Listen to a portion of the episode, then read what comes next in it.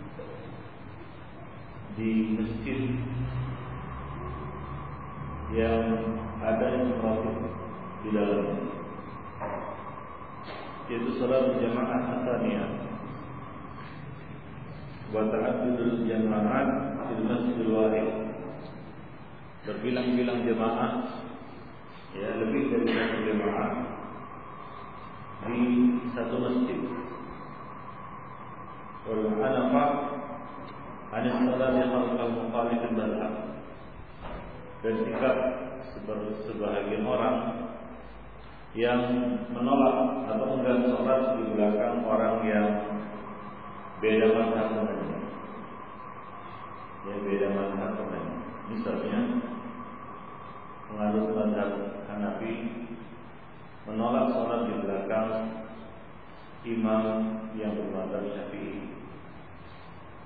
Ya, atau menolak sholat di belakang orang yang berbeda kelompok dan golongan dari min al akhbar min afdalil mutaqallibin an sholat jamaah al-ula al-um wa al-jamaah al-thaniyah بعد جماعة الإمام الراتب أو من يموت عنه termasuk kesalahan orang-orang yang terlambat mengikuti jemaah pertama, jemaah inti atau induk, jemaah pertama bersama imam rotib, ya, atau yang menggantikan imam rotib dan mendirikan jemaah kedua, ya, untuk mendirikan jemaah yang ke kedua. Artinya dia membuat jemaah baru jemaah yang kedua setelah jemaah yang dilakukan pertama oleh imam ratib atau imam besar atau yang menggantikan imam besar itu. Waqad mana dari jemaah dan fuqaha. Sejumlah ahli fikih telah melarang perbuatan semacam ini. Waktu salat murada ala salat fi jamaah fi jamaah di masjid qasul dia fi marrah. Dan mereka memilih salat sendirian ya, murada artinya salat sendirian daripada salat berjamaah di masjid yang telah dikerjakan jemaah di dalamnya. Ya. Wahum di antara ulama tersebut adalah Sufyan Ats-Tsauri, Abdullah bin Mubarak, Malik bin Anas, Muhammad bin Idris Asy-Syafi'i, Al-Laits bin Sa'ad, Al-Auza'i, Al-Dusri, Utsman, Al-Buddi, wa Rabi'ah, Abu Hanifah dan kedua rekannya yaitu Abu Yusuf dan Muhammad bin Hasan Al-Shaybani Al-Qasim Yahya bin Sa'id Salim bin Abdullah Abu Kilawah Abdul Razzaq As-Sana'ani Ibn Aun Ayyub As-Sirtiyani Al-Hasan Al-Basri Al-Qamar Al-Aswad Al-Nakhai dan Abdullah bin Mas'ud Itulah uh, sederetan ulama yang melarang diadakannya jemaah kedua. Ya setelah dikerjakan jemaah yang pertama oleh dua Dalil-dalil yang dipakai oleh mereka dalam hal ini adalah firman Allah Subhanahu wa taala walladzina taqadu masjidan diraran aw kufranan aw kufran والذين اتخذوا مدينة فرارا وكفرا وتفريقا بين المؤمنين وإرصادا لمن حارب الله ورسوله ورسوله من قبل وليحلفن إن أردنا إلا الحسنى. والله يشهد إنهم لكاذبون. يا artinya surat Taubah ayat 107 Allah mengatakan orang-orang yang menjadikan masjid atau yang membuat masjid dirawat.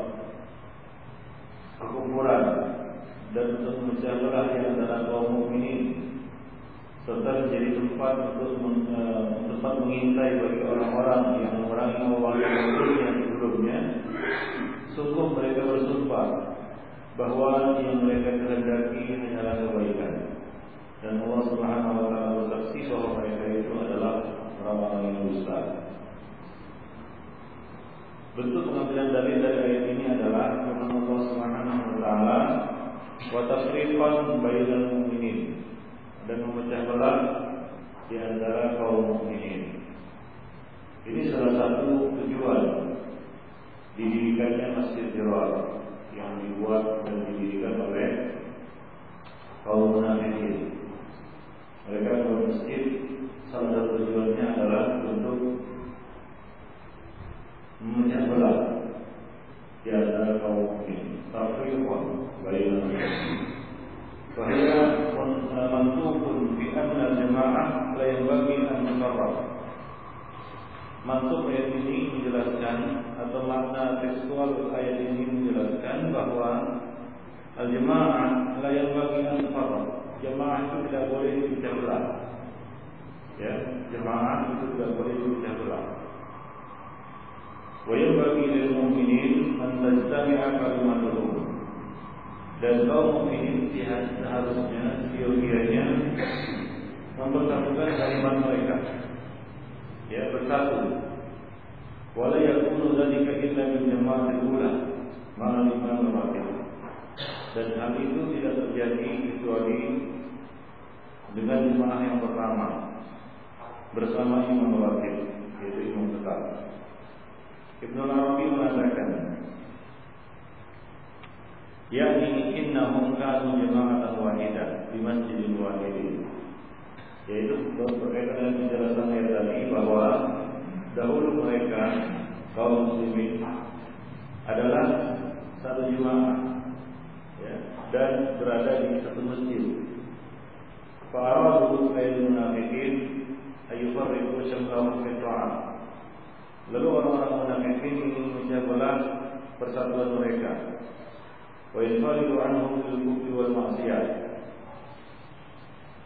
untuk dijumpa namanya wayat faridu anhu dan memecah belah memecah ya dan menyumpal ya dari ya apa namanya dari jemaah tersebut ya kepada kekufuran dan maksiat wa hadha yadulluka ala anna al-maqsad al-akthar wal ghalib al-azhar min wadi' al-jama'ah adilul qulub ini menjelaskan kepada kita bahwa tujuan utama yang dibuatnya jemaah itu adalah untuk tanimul qulub untuk menyatukan hati manusia.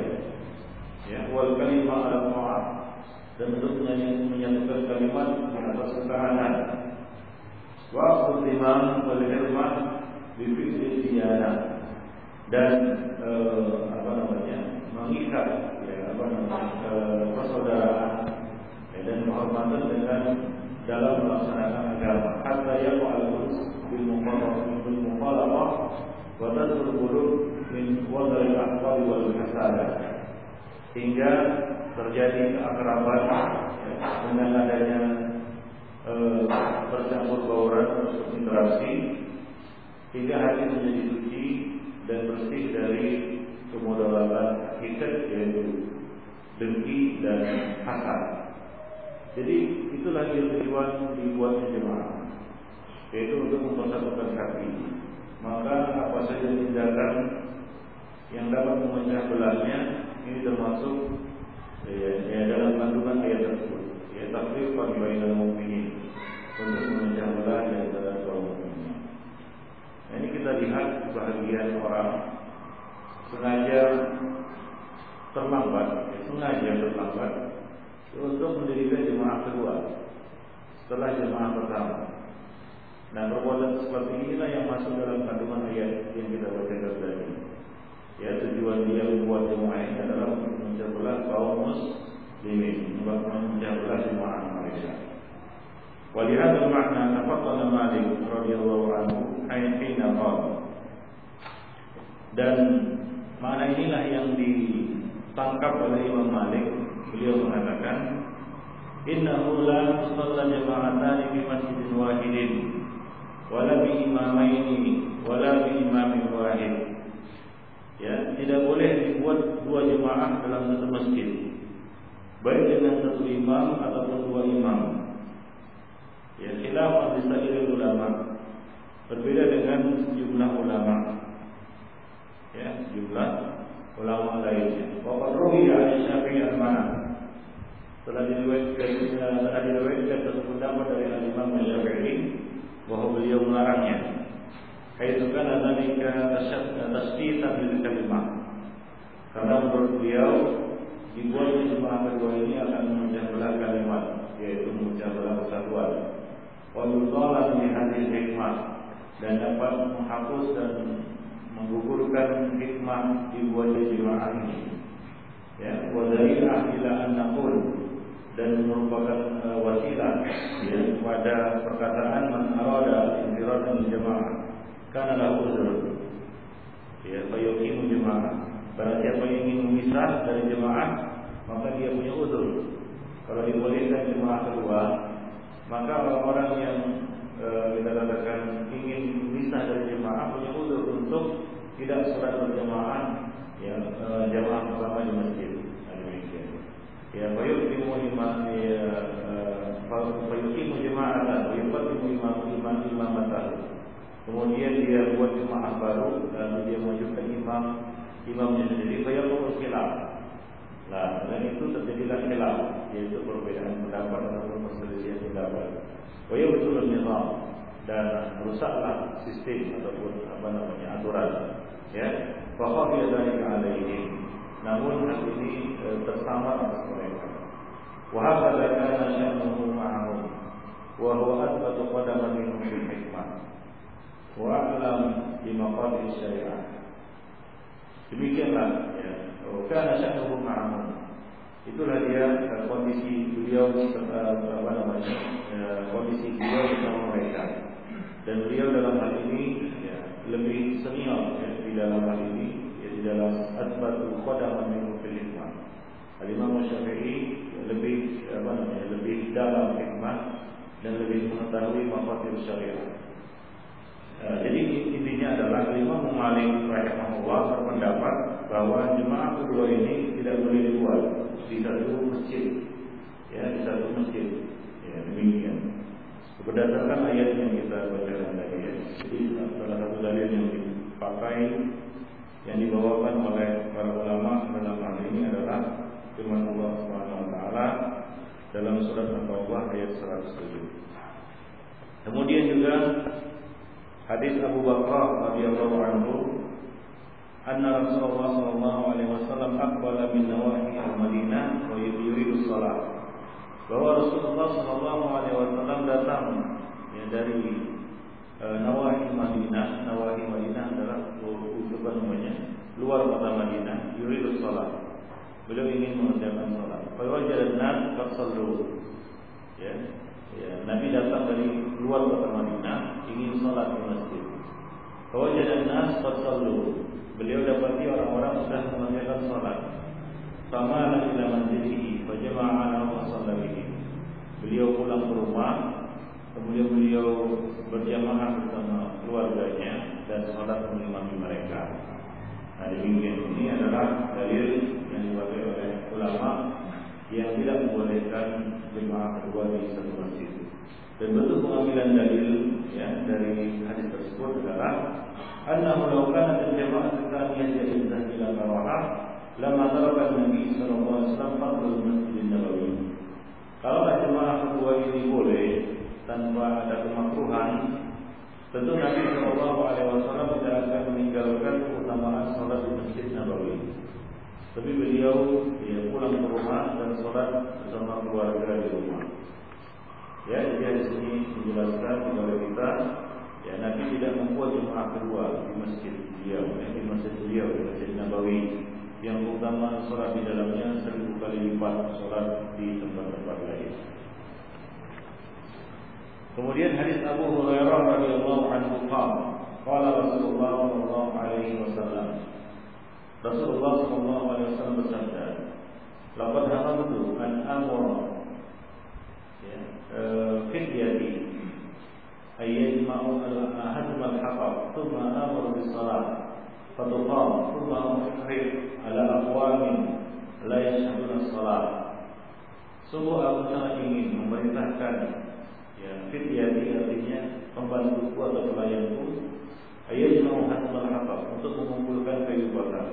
Kemudian aku perintahkan untuk ditegakkan sholat. Ya lalu aku kemudian aku pergi untuk membakar orang-orang yang tidak menghadiri sholat ya membakar jadi dalam riwayat disebutkan itu membakar rumah-rumah orang-orang yang tidak menghadiri sholat. Bentuk pengambilan dalil dari hadis itu adalah anal jemaah tsaniyah law kanat sabita. Kalaulah jemaah kedua ini ada dan dibolehkan, lama kana lidzalika tahrim ma'na.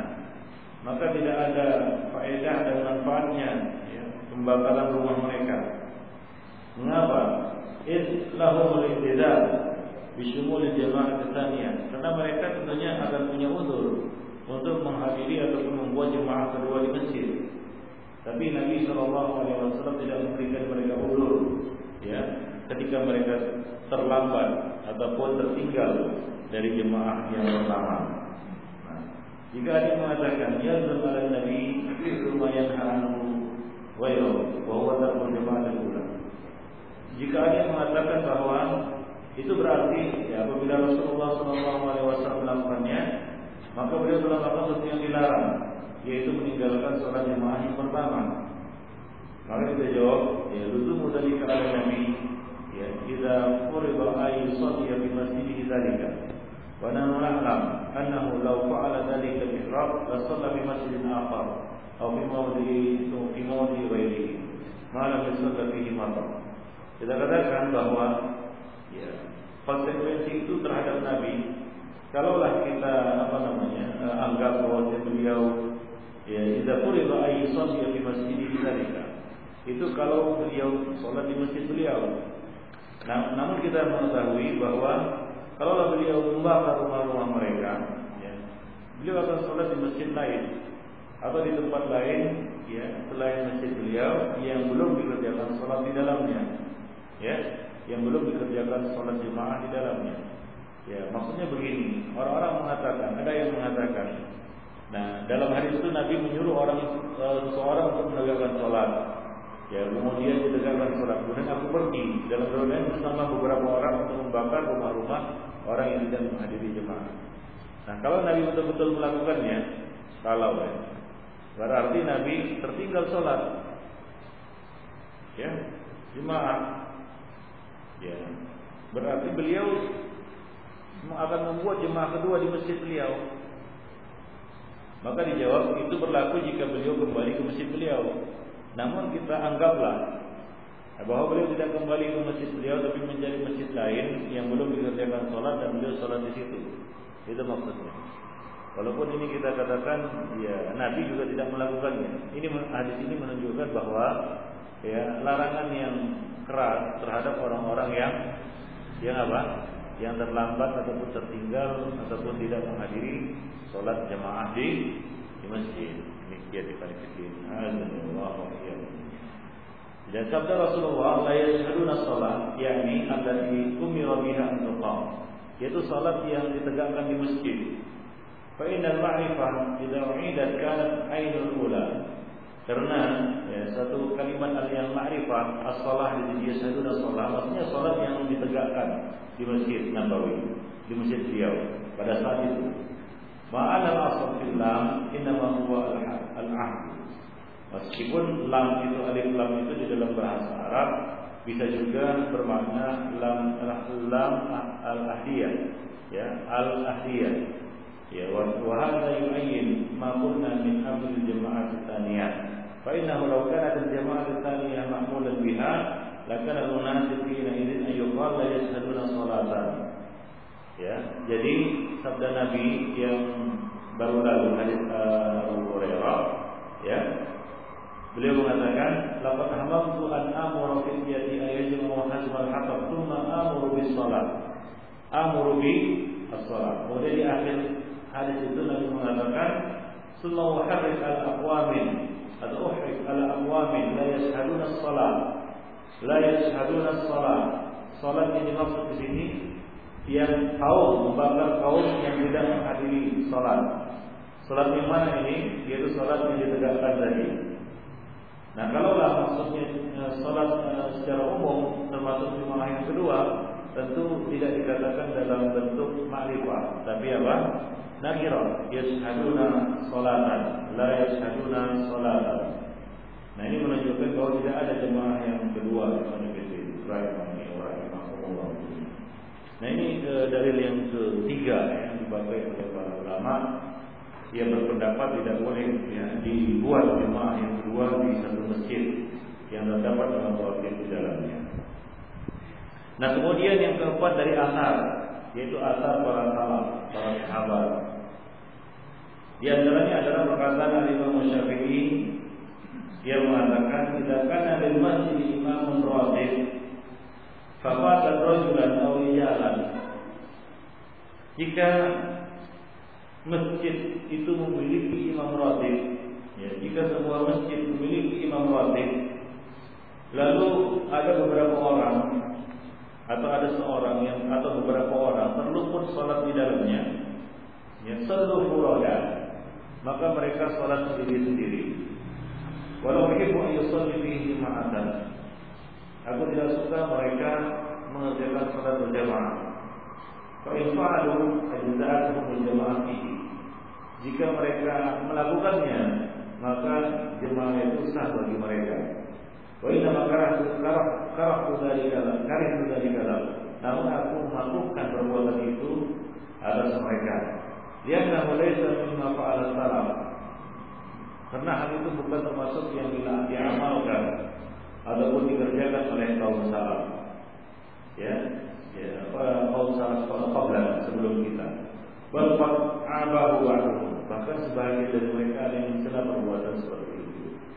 Jadi menurut Imam Syafi'i, kalaupun dia buat jemaah yang kedua itu, jemaah itu sah. Akan tapi aku memakruhkannya kata Imam Syafi'i karena salaf ya kaum salaf tidak tidak ada ya kaum salaf sebelum kita kata beliau tidak ada yang mengamalkannya dan bahkan sebagian dari kaum salaf ya itu mencela perbuatan seperti itu. Baik, jadi perkataan beliau abahu ba'duhum yadullu ala karahati uh, al-jama'ah atsaniyah inda salam. Ya perkataan Imam Syafi'i ya bahkan sebagian dari mereka ada yang mencelanya itu menunjukkan makruhnya yang mengadakan jemaah kedua di kalangan ulama-ulama salaf. Wal murad bis salaf fi kalam mustahidin hum sahabat wa tabi'un. Dan yang dimaksud dengan salaf di sini adalah para sahabat dan tabi'in. Para salaf eh, para sahabat dan tabi'in. Itu yang dimaksud dengan salaf. Baik. Jadi penukilan dari Imam Syafi'i di sini menegaskan bahwa kita hukumnya makruh. Hukumnya membuat jemaah yang kedua ini. Nah, kalau Jemaah yang kedua ini dilakukan dengan tujuan-tujuan misalnya sengaja untuk merusak dan memecah belah jemaah di masjid, maka hukumnya haram karena termasuk ya dalam kategori yang disebutkan dalam ayat tafriqan bainal mu'minin, memecah belah di antara kaum mukminin. Dan memecah belah kaum mukminin itu adalah satu perbuatan dosa. Dosa bahkan termasuk dosa besar. Jadi haram hukumnya kalau dilakukan untuk tujuan tersebut. Tapi kalau bukan untuk tujuan tersebut, maka Imam Syafi'i mengatakan itu makruh. Ya, dicela oleh para salaf. Ya, para salaf tidak menyukai. Baik. Yaitu sahabat dan tabi'in. Dan beliau juga mengatakan waqala aidan wa inna qad hafizna an qad fata rijalan ma'ahu.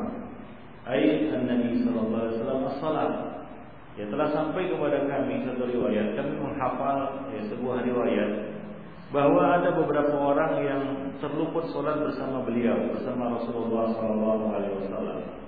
Fasallu bi'ilmihi munfaridin. Ya, nah, lalu dengan pengetahuan Nabi, mereka mengerjakannya munfaridin, yaitu sendiri-sendiri. Waqad kanu qadirina ala ayyin Sementara mereka mampu untuk mengerjakannya berjamaah. Ya, mereka mampu untuk mengerjakannya berjamaah.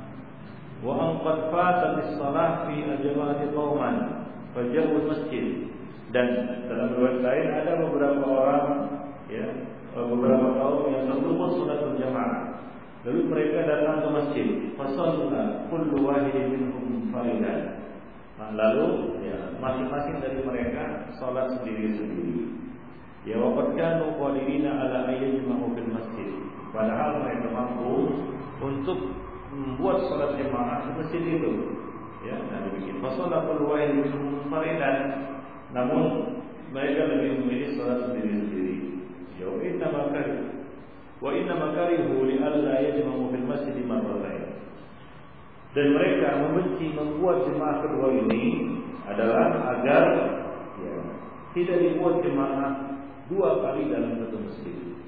Ya, tidak dibuat jemaah dua kali, yaitu maksudnya salat berjamaah dua kali dalam satu masjid. Oleh karena itu mereka tidak melakukannya atau ya, memakruhkannya. Demikian mereka. Yusiru al-Imam Syafi'i ila fi'li Abdullah bin Mas'ud wa ghairihi. Nah, yang dimaksud oleh Imam Syafi'i di dalam perkataan beliau itu, ya sebenarnya beliau ingin mengisyaratkan ya satu riwayat dari Abdullah bin Mas'ud yaitu perbuatan beliau. Ya, riwayat tersebut dikeluarkan oleh Abdul Razak ya dan dari jalurnya diriwayatkan oleh Tabrani dari Ma'mar dari Hamad dari Ibrahim. Anna Alqamah bin al-Aswad anna Alqamah wal Aswad aqbala ma'a Ibnu Mas'ud ila masjid. Bahwa Alqamah dan Aswad datang bersama Ibnu Mas'ud menuju masjid. Ya, mereka berangkat bersama Ibnu Mas'ud menuju masjid fastaqbalahum an-nas fasallu Ternyata mereka bertemu dengan orang-orang, mereka sudah sholat. Faraja'a bihima ilal bait, maka beliau membawa keduanya pulang ke rumah. Faja'ala ahaduhuma an yaminihi wal akhar an shimalihi, thumma shalla bihima. Kemudian beliau meletakkan satu di kanan dan satu di kiri, kemudian beliau sholat mengimami mereka berdua. Baik. Nah itu riwayat dari siapa? Dari Abdullah bin Mas'ud radhiyallahu anhu. Jadi beliau ketika ingin datang ke masjid bersama dua orang beliau yaitu Al-Qamah dan Al-Aswad ya di tengah jalan ternyata mereka berpapasan dengan orang-orang yang pulang sholat. Ternyata sholat jemaah sudah selesai bahkan orang-orang sudah pulang ya. Ya orang-orang sudah pulang. Berkali pulangnya karena mereka tidak sholat rawatib di masjid sholat rawatib di di rumah. Makanya cepat pulang dia. Ya kan? Nah ya, jadi pikir-pikir pikir pulang. Kerjaan mungkin begitu karena Allah Subhanahu Wa Taala perintahkan. Ya jika katakan ada tidak nulia di solati ia menjadi darul baik. Ya pasal dari nilai darul baik. Tinggalkan jual beli. Ya tinggalkan jual beli. Ya begitu akan masuk waktu ada tinggalkan jual jual beli Nah, bila kuliah di sholat fantasiru fil Nah, kalau sholat sholat sudah ditegakkan maka bertebaranlah di muka di muka bumi. Nah, demikian. Ya jangan nongkrong lama-lama kan gitu dan hajat di sini. Hanya sholat-sholat tertentu ya misalnya ya, habis sholat subuh sampai matahari terbit. Kemudian antara sholat isya, ah, maghrib dan sholat isya. Ya, terlebih dari itu ya fantasiru fil Nah, habis sholat isya Tentunya tidak pada fil tapi apa? Pergi tidur kan begitu. Jadi eh, demikianlah aktivitas seorang muslim. Nah demikian. Jadi mereka berpapasan dengan orang-orang yang sudah pulang sholat. Maka apa yang dilakukan oleh Abdullah bin Mas'ud?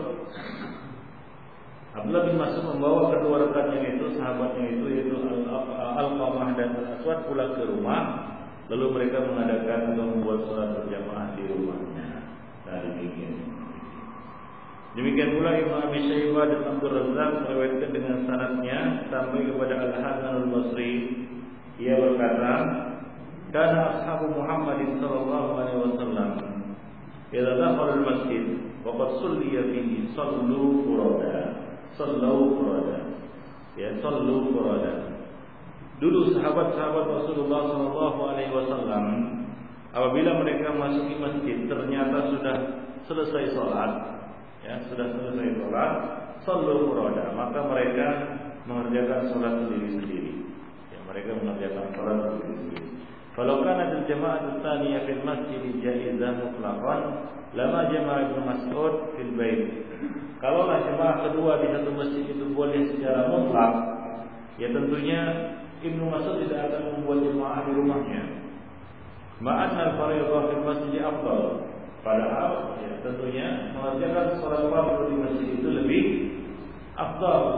Ya, mengerjakan sholat jemaah ya, di masjid, ya, sholat fardu yang berjamaah di masjid adalah lebih lebih afdal. Walamma shalla ashabun Nabi sallallahu alaihi. Nah, tentunya para sahabat tidak akan sholat sendiri-sendiri ma istita'atihim ala tajmi' sementara mereka mampu untuk berjamaah nah demikian yang penting azza wa jami'an jadi penyebutan ataupun uh, penjelasan dari Al Hasan Al Basri mengatakan ya bahwa para sahabat ashabu Muhammadin ini maksudnya adalah mayoritas mereka yang ditemui dan dijumpai oleh Al Hasan Al Basri bahwa mereka semua Sholat sendiri-sendiri apabila mereka dapati sholat berjemaah di masjid itu sudah dilegalkan.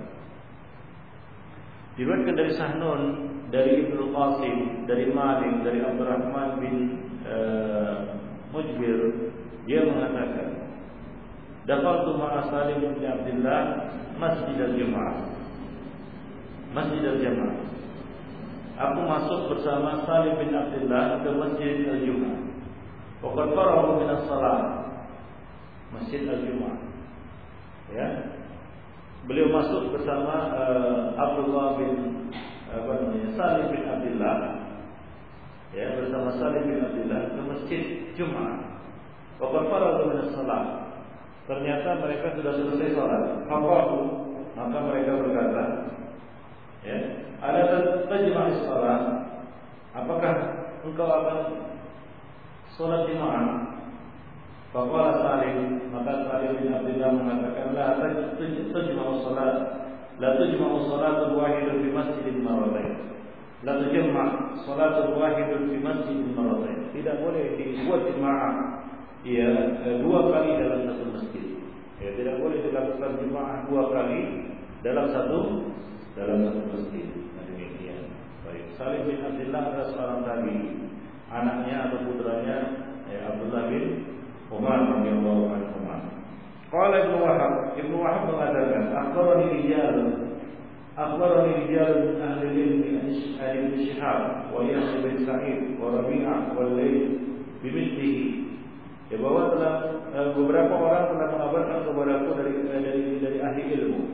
Ya dari siapa? Dari Ibnu Shihab Az-Zuhri dari Yahya bin Sa'id dari Rabi'ah Ar-Ra'i dari Al-Laits bin Sa'ad ya semisal dengan riwayat yang disebutkan di atas ya riwayat dari Salim bin Abdullah ya nah, demikian jadi mereka tidak membuat jemaah yang kedua dalam satu masjid. Fabiqauli Salim dalalatun sarihah Perkataan Salim tadi merupakan dalil yang sangat jelas. Ala karahati tikrol jamaah di masjidin wahid. Makruhnya ya membuat atau mengulangi jemaah dalam satu masjid. Wa wafaqahu bidzalika jama'atun min dan sikapnya ini pendapatnya ini disepakati oleh sejumlah tabi'in yang lainnya seperti yang disebutkan tadi. Baik. Kemudian yang kelima yang mungkin anal jamaah tsaniyah tuaddi ila tasrif jamaah al-ula. Salah satu alasan dilarangnya membuat jemaah kedua dalam satu masjid adalah bahwa jemaah yang kedua ini akan akan bisa mengakibatkan tikul jemaah ula dapat memecah belah jemaah yang pertama. Ya dan tidak alimu anna jemaah tafutuhum yastajilun. Karena orang-orang kaum muslimin apabila mereka tahu bahwasanya mereka akan uh, terluput dari jemaah mereka atau mereka akan yastajilun akan buru-buru untuk mendatangi masjid. Ya, untuk mendapatkan apa salat ber berjemaah. Tetap turun jemaah. Dengan itu jemaah akan menjadi banyak, kan begitu ya? Nah, kalaulah sekiranya jika mereka mengetahui wa idza alimu annaha la tafutuhum yata'akharun. Nah jika mereka tahu bahwasanya kalaupun terlambat kalaupun terluput jemaah bisa dibuat jemaah yang kedua ketiga dan seterusnya maka mereka akan yata'akharun. Mereka akan berlama-lama. Terlambat pun tidak mengapa kan begitu ya? Karena nggak ada yang dikejar. Nah, tapi kalau tidak dibolehkan jemaah yang kedua, maka mereka akan memburu jemaah yang pertama. Karena nggak ada cerita jemaah yang ke kedua. Tapi kalau dibolehkan, ya, sebagian orang membolehkannya secara mutlak, maka orang akan berlama-lama, akan apa namanya, akan uh, tidak tidak apa namanya kita katakan, ya tidak merasa rugi atau tidak merasa apa namanya menyesal, ya uh, terluput dari jemaah yang ber pertama. Kenapa? Karena dia bisa membuat jemaah yang kedua dan seterusnya ya, di masjid tersebut. Nah demikian Baik. Nah, jika demikian fatakilul jemaah maka akan sedikitlah jemaah yang pertama ini. Karena orang-orang akan berlama-lama dan akan sengaja terlambat ya. Fataklilul jemaah makruh. Dan membuat sedikit jemaah itu adalah satu perbuatan yang makruh.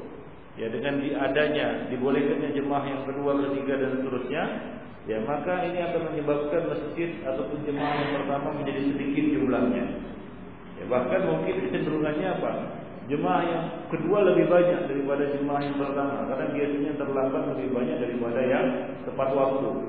Ya, salat tepat waktu. Nah, kalau demikian adanya akan berujung kepada takfir al-muslimin, memecah belah kaum muslimin. Nah, orang-orang pun nanti akan pilih imamnya. Wah, jemaah yang pertama enggak enak imamnya pilih jemaah yang kedua saja lah. Si fulan biasanya datang terlambat sama-sama terlambat. Nah kita buat jemaah yang kedua. Si fulan imamnya lebih enak bacaannya. Nah terpecah belahlah kaum muslimin karena adanya boleh jemaah yang kedua ini.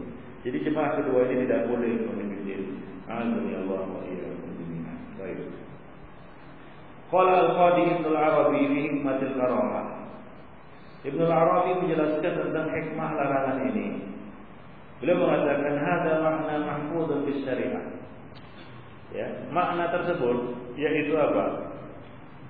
Dilarangnya, makruhnya memecah belah kaum muslimin, membuat sedikit jemaah. Ini adalah satu makna yang mahfuz, yang dipelihara di dalam syariat. Ya, anzihil muqtari'ah, ya Allah yatakhallaf anil jamaah. Dari penyimpangan orang kaum ahli bid'ah agar ya tidak terlambat dari al-jamaah. Semayati wa bi imamin akhar. Lalu dia datang sengaja datang terlambat dan membuat jemaah yang kedua dengan imam yang lain. Ya mungkin sebagian orang karena enggak cocok ya, eh, satu mazhab, enggak satu golongan, enggak satu organisasi, maka dia tahu wah ini jemaah yang pertama ini imamnya salafi. Ya sudah biarkan aja dia.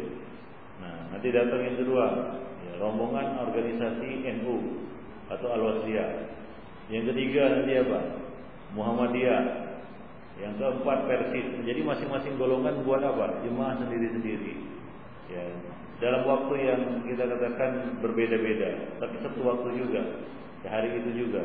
Jadi mungkin satu apa namanya satu masjid atau satu waktu itu bisa dibuat lima kali jemaah. Ini pernah terjadi di mana? Pernah terjadi di Masjid Al Haram.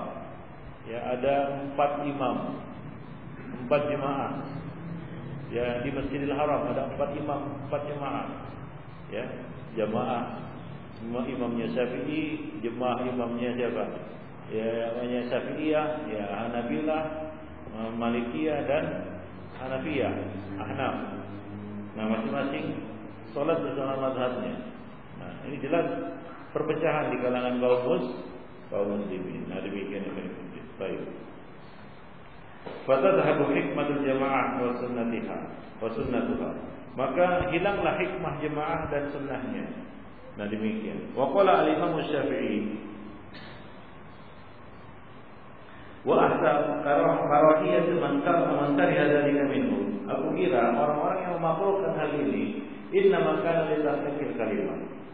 Mungkin karena hal itu dapat memecah belah persatuan kaum muslimin. Wa ayyarahu rajul an shalah khalfa imamin jamaah. Atau orang-orang atau seorang akan benci atau tidak suka sholat di belakang imam jemaah, artinya imam ratib, imam tetap. Karena dia tidak cocok dengan imam tetapnya kan gitu ya. Ada masalah pribadi atau ada masalah-masalah lain atau karena tidak cocok, tidak sepaham, ya maka dia ada alasan untuk tidak ikut sholat di belakang imam jemaah ini atau imam tetap ini. Nah dia pilih imam yang lain. Saya takallah huwa wa man arada anil jamaah anil masjid di waktu di waktu sholat. Lalu dia pun sengaja terlambat atau sengaja e, tidak datang. Ya, demikian juga orang-orang yang apa namanya yang tidak sependapat dengan imam itu sengaja terlambat ya pada waktu sholat. Faidah dia dan apabila sholat telah ditegakkan sudah selesai assalamualaikum assalamualaikum dahulu barulah mereka masuk masallu lalu mereka buat jemaah yang kedua. Fayakunu fi hadza ikhtilafun wa tafriqul kalimat. Dan ini jelas merupakan satu perselisihan dan apa namanya? tafriqul kalimat, memecah belah persatuan. Wa fihi ma wa al-mafruh. Dan pada keduanya itu ada kemakruhan yaitu membuat perselisihan dan memecah belah kaum muslimin adalah perbuatan yang makruh Baik. Nah, uh, Syekh Ahmad Syakir mengomentari perkataan Al-Imam Syafi'i tersebut. Beliau mengatakan, "Walladhi dhahaba ilahi Syafi'i min al-ma'na fi hadzal bab sahihun jalilun." Ya. Pendapat yang dipilih oleh Al-Imam Syafi'i dalam bab ini dalam masalah ini adalah pendapat yang sahih dan jalil yang agung. Ya. Yumbi'u an-nadharin sakit wa fahmin daqiq. Berasal dari pandangan yang tajam dan pemahaman yang sangat dalam. Wa aqlin darrakin ruhil Islam wa maqasidi dan berdasarkan logika akal atau pikiran yang darab darab artinya ya dalam ya yang apa namanya eh, tentang ruh Islam dan maqasidnya. Wa awwalu maqsadin Islam thumma ajalluhu wa akharuhu tauhid kalimatil muslimin.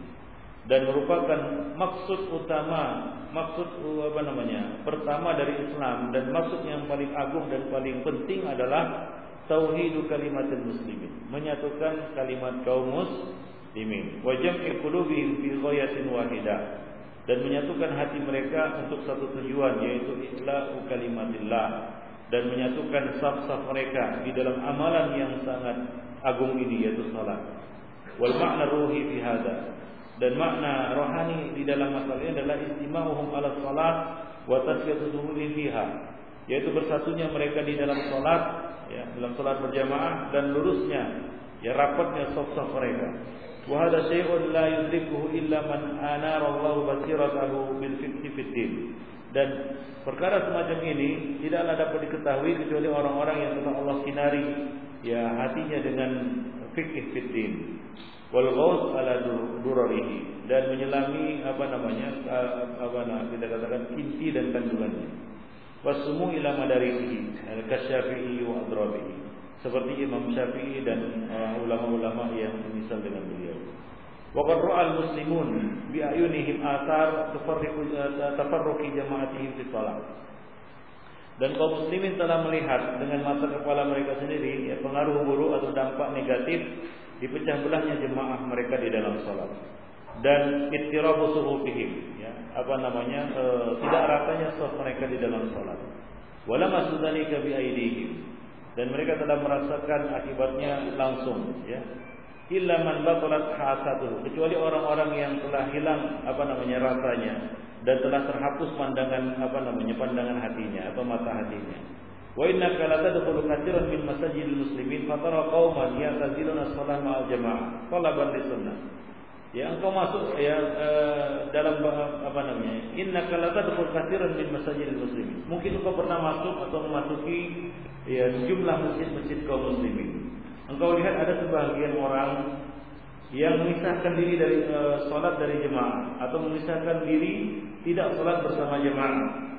Talaban sunnah, jamaah menurut anggapan mereka mereka ingin apa namanya mengerjakan sunnah ya mereka ingin mengerjakan sunnah Kemudian mereka membuat jemaah lain ya untuk diri mereka sendiri. Ya, misalnya sebagian orang kita lihat karena imamnya sholat di mihrab, ya sengaja dia dan rombongannya tidak tidak sholat di belakang imam ini, ya karena masalah itu, ya lalu dia buat jemaah kedua, ya tidak sholat di mihrab. Ini kejadian ini. Ya, alasannya apa? Karena mereka ingin menegakkan sunnah katanya, yaitu tidak sholat mihrab. Gara-gara itu mereka melanggar satu maqasid yang a'zam, maqasid yang sangat agung dalam Islam, yaitu apa? tauhid kalimatil muslimin. Alasan mereka apa? Alasan mereka ingin menegakkan sunnah, ya, tidak sholat di mihrab. Ya, gara-gara itu mereka melanggar sunnah yang lebih besar lagi, yang lebih penting lagi, yaitu apa? Sholat berjamaah bersama kaum muslimin dan tidak memecah belah persatuan mereka. Nah demikian yang paling penting rahimani wa rahimakumullah. Wa yadunnuna annahum yuqimuna shalah bi afdal mimma yuqimuha ghairuhum. Lalu mereka mengira bahwasanya Salat yang mereka lakukan lebih utama dan lebih baik daripada yang dilakukan oleh sebelum mereka. Ya, ini banyak orang-orang yang kita katakan punya zirah. Ya, bahkan sebagian orang yang menisbatkan diri kepada salah.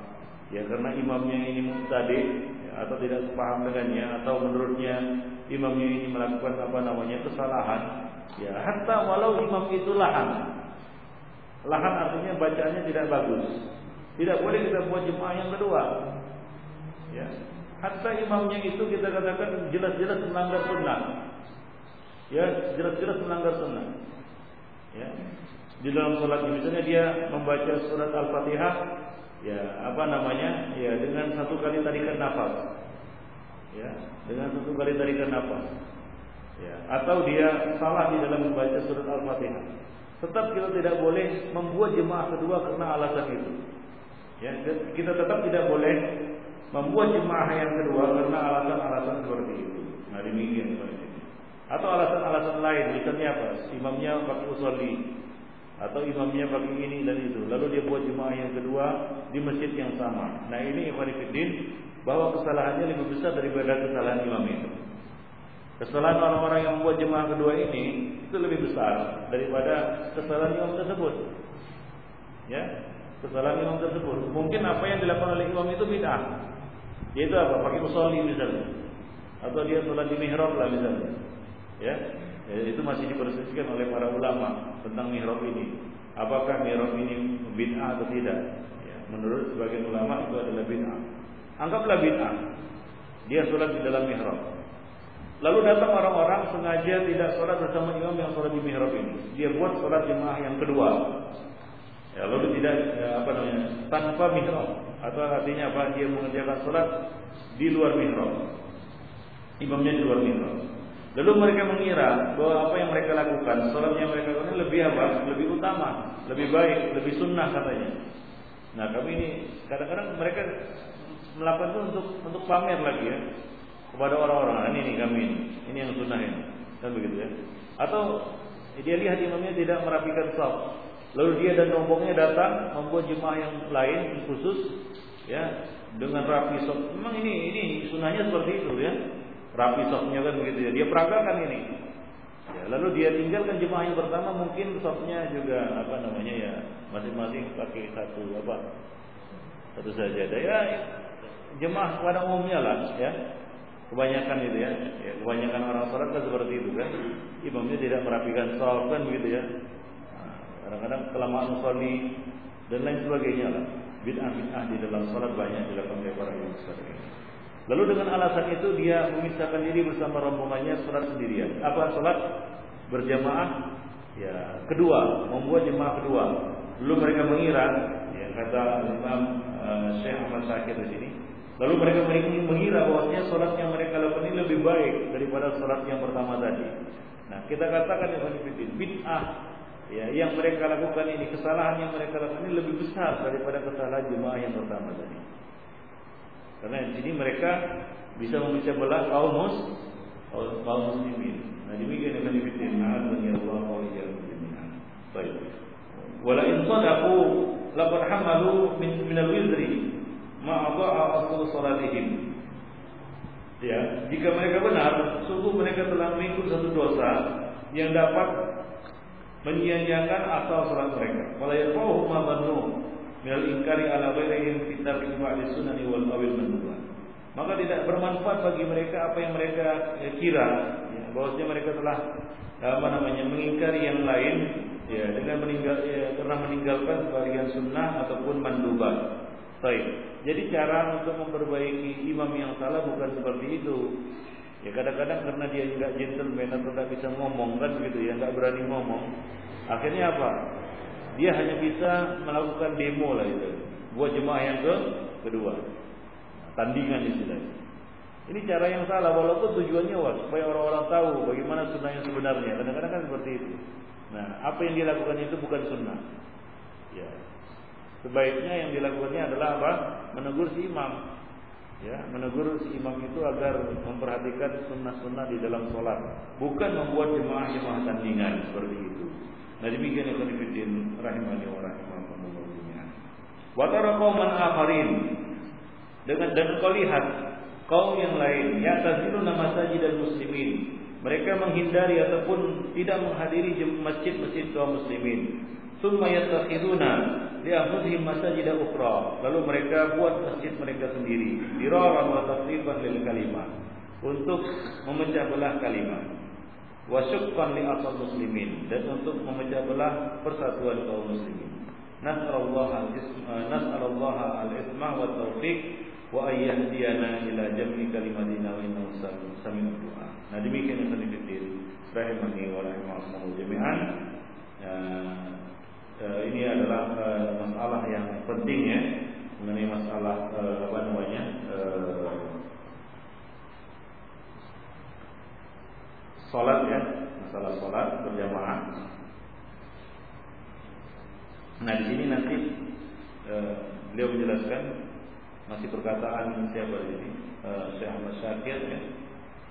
Ya, waqad kana min tasahhul muslimin fi hada yaitu beliau bercerita tentang uh, satu fenomena yang pernah terjadi di Masjidil Haram yaitu masing-masing uh, apa namanya uh, mazhab ya membuat imam ataupun menjadikan uh, memajukan imam mereka masing-masing ya dari mazhab mereka. Ya nah ini terjadi di Masjidil Haram. Baik tapi sekarang ya sudah uh, mas, uh, apa namanya uh, hal ini sudah di hilangkan ya, pada masa kerajaan ya, Abdul Aziz bin Abdurrahman Ali Suhud ya beliau menghapus ini dan mengumpulkan manusia di Al Haram di Masjid Al Haram. Ya uh, pada ya, satu imam ya satu imam tetap saja. Ya pada uh, dengan satu imam tetap saja. Baik ada demikian baik nanti akan kita lanjutkan pembahasan ini. Masih ada beberapa hal yang berkaitan dengan masalah uh, membuat jemaah yang kedua ya. Supaya nanti panjang pembahasannya. Nanti kita lanjutkan pada pertemuan yang mendatang. Baik. Nah, untuk selanjutnya bila ada yang bertanya,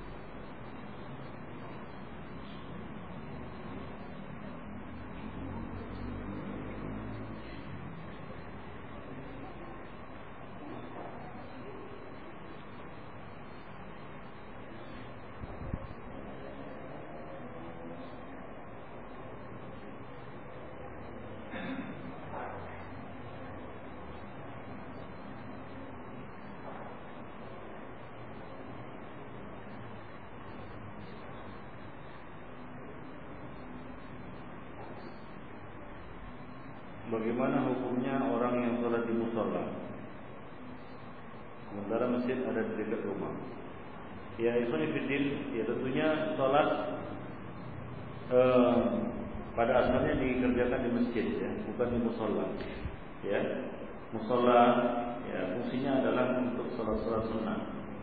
Rasulullah SAW membuat musola di rumah-rumah itu untuk mengerjakan sholat-sholat sunnah di dalamnya, bukan untuk mengerjakan sholat fardu. Sholat fardu dikerjakan berjamaah di masjid bersama kaum muslimin bersama imam ratib. Nah,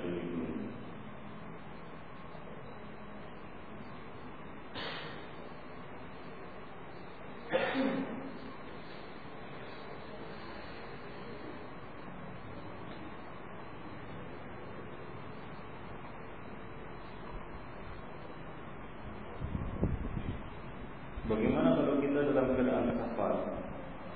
Bolehkah kita mendirikan salat berjamaah di masjid yang sudah selesai salat jamaahnya? Nanti akan datang pembahasannya dalam masalah itu.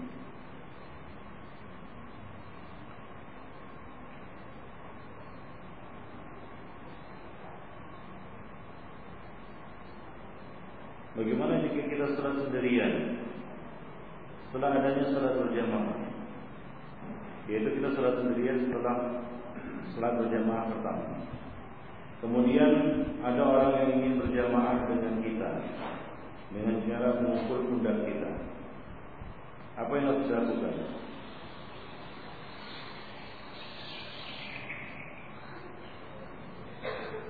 Ya kita salat terus meneruskan salat kita sendirian ya tanpa meniatkan untuk berjamaah bersama orang yang datang ini.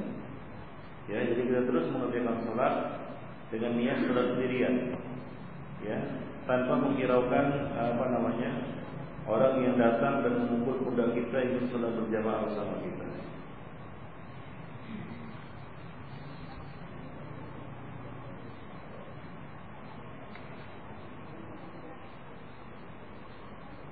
Bolehkah kita berimam kepada orang Syiah?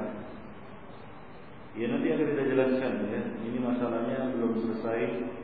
Ya, ini masih akan panjang pembahasannya mengenai sholat di belakang orang yang berbeda mazhab. Ya, nanti ada pertanyaan dari uh, apa namanya seorang kepada Syekhul Islam Taimiyah tentang ahlul mazhab arba'ah.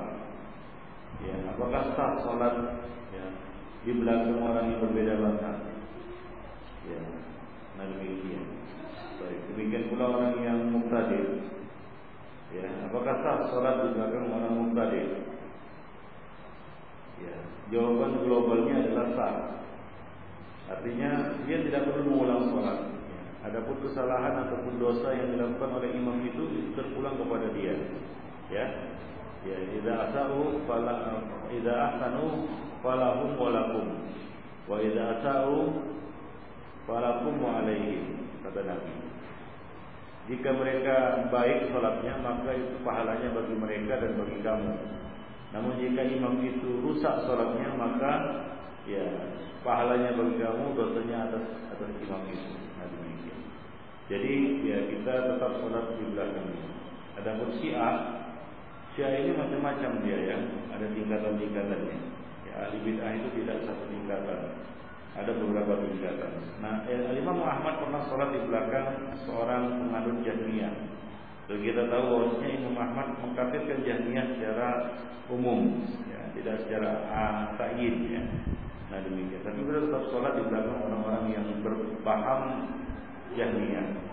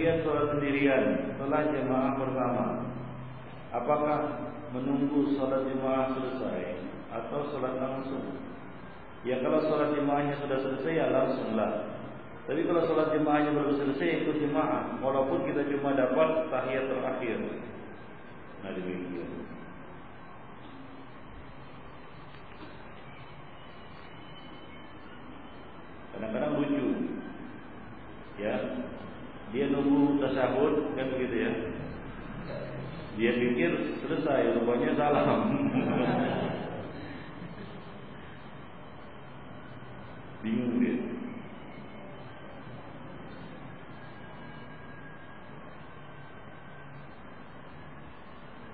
Bagaimana kaifiat sujud sahwi dan apa penyebab diwajibkannya sujud sahwi? Saya sujud sahwi adalah dua kali sujud ya, yang dilakukan sesudah uh, sebelum salam ataupun sesudah salam. Disebabkan kita meninggalkan rukun dan kewajiban salat ya, dan kewajiban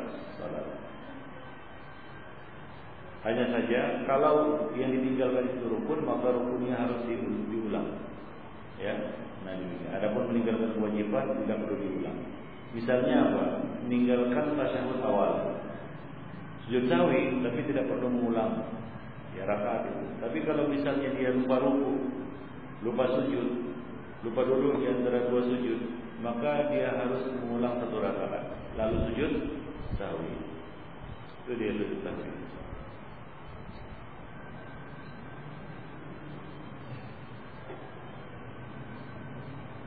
Ustaz, apakah masjid musola di dalam pusat perbelanjaan boleh dijadikan tempat sholat berjamaah? Oh, boleh. Ya cuma ini lebih kepada masjid apa namanya masjid eh, yang tidak ada tempat imam tetapnya. Ya masjid perlintasan yang boleh dilakukan jemaah berulang-ulang di dalamnya. Ya, nah demikian. Kecuali memang difungsikan sebagai masjid ada Jumat, ada jemaah seperti misalnya masjid namanya pusat pasar ya. Nah itu sudah difungsikan sebagai masjid apa? Masjid kami. Nah. Tapi kalau misalnya masjid di Kirbur, ya itu boleh dibuat jemaah dua tiga karena tidak ada yang tetapnya. Siapa aja yang kadang-kadang dia oh, sebelum komat disuruh dorong-dorong dia. Tanya mana imam tetap imam tetapnya? Gak ada imam tetap katanya. Nah, nah ini seperti ini ini masjid perlintasan namanya. Siapa pun boleh ya apa namanya menjadi imam di situ. Dan boleh ya apa namanya kita membuat jemaah kedua ketiga dan seterusnya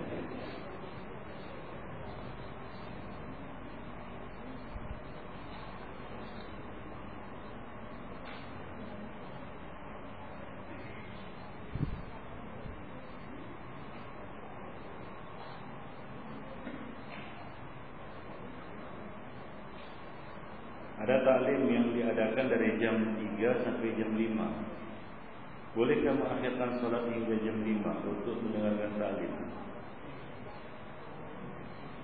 Ini yang boleh diundurkan itu solat isya. Ya. Kalau solat asar yang diundur. Ya. Kasus-kasus di mana para sahabat mengundur solat Karena taklim itu solat maghrib isya. Ya, adapun sholat asar tidak. Ya, nah demikian. Jadi dikerjakanlah pada waktunya. Nah.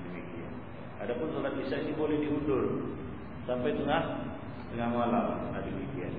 Ya. Dan juga ya Ibn Fiddin eh, ada kasus di mana Ibnu ya, Ibnu Abbas ya menjamak sholat karena kegiatan taklim menyampaikan ilmu jadi beliau jamak sholat maghrib dan isya di akhir waktu.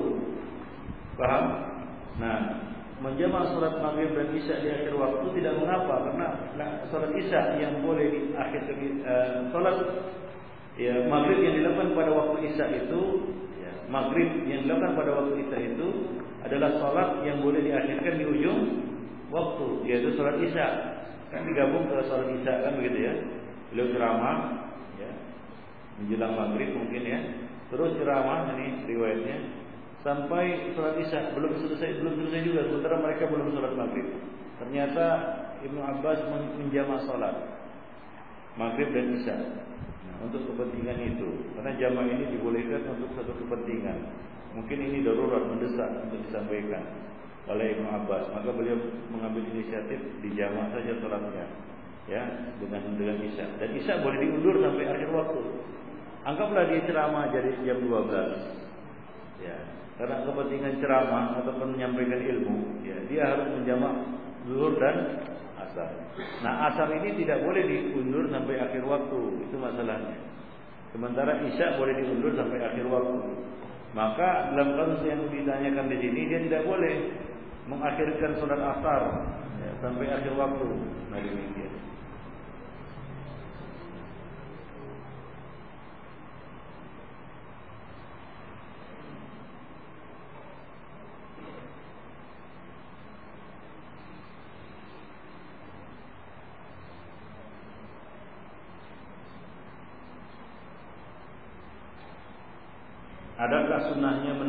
Pundak imam ketika mau ikut sholat bersamanya?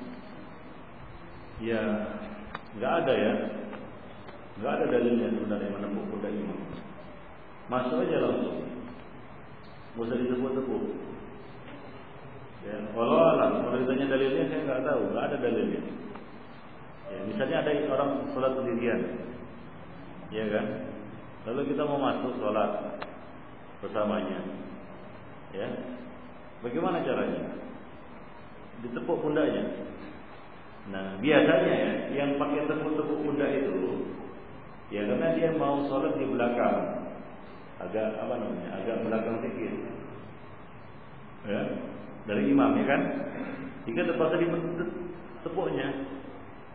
Tapi kalau kita melaksanakan, melaksanakan sunnah Nabi, yaitu kita sholat di samping imam, saya kira nggak perlu ditepuk-tepuk lagi, dah tahu dia.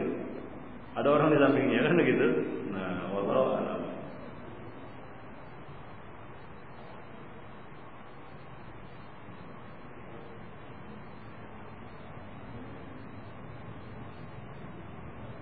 Bagaimana orang yang terlambat sholat jemaah? Yang pertama, kemudian dia mengajak salah seorang yang sudah selesai sholat tadi untuk mendampinginya sholat berjamaah. Apa hukumnya? Nanti akan kita jelaskan. Ini dari riwayatnya dari Nabi ya. Kita belum sampai ke situ. Nanti akan kita jelaskan bagaimana menempatkan hadis itu.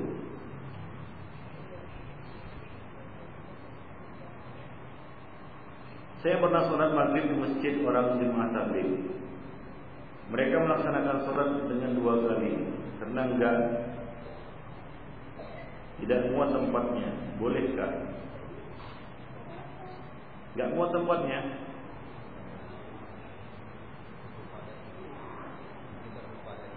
Berubah. Allah alam. Ya.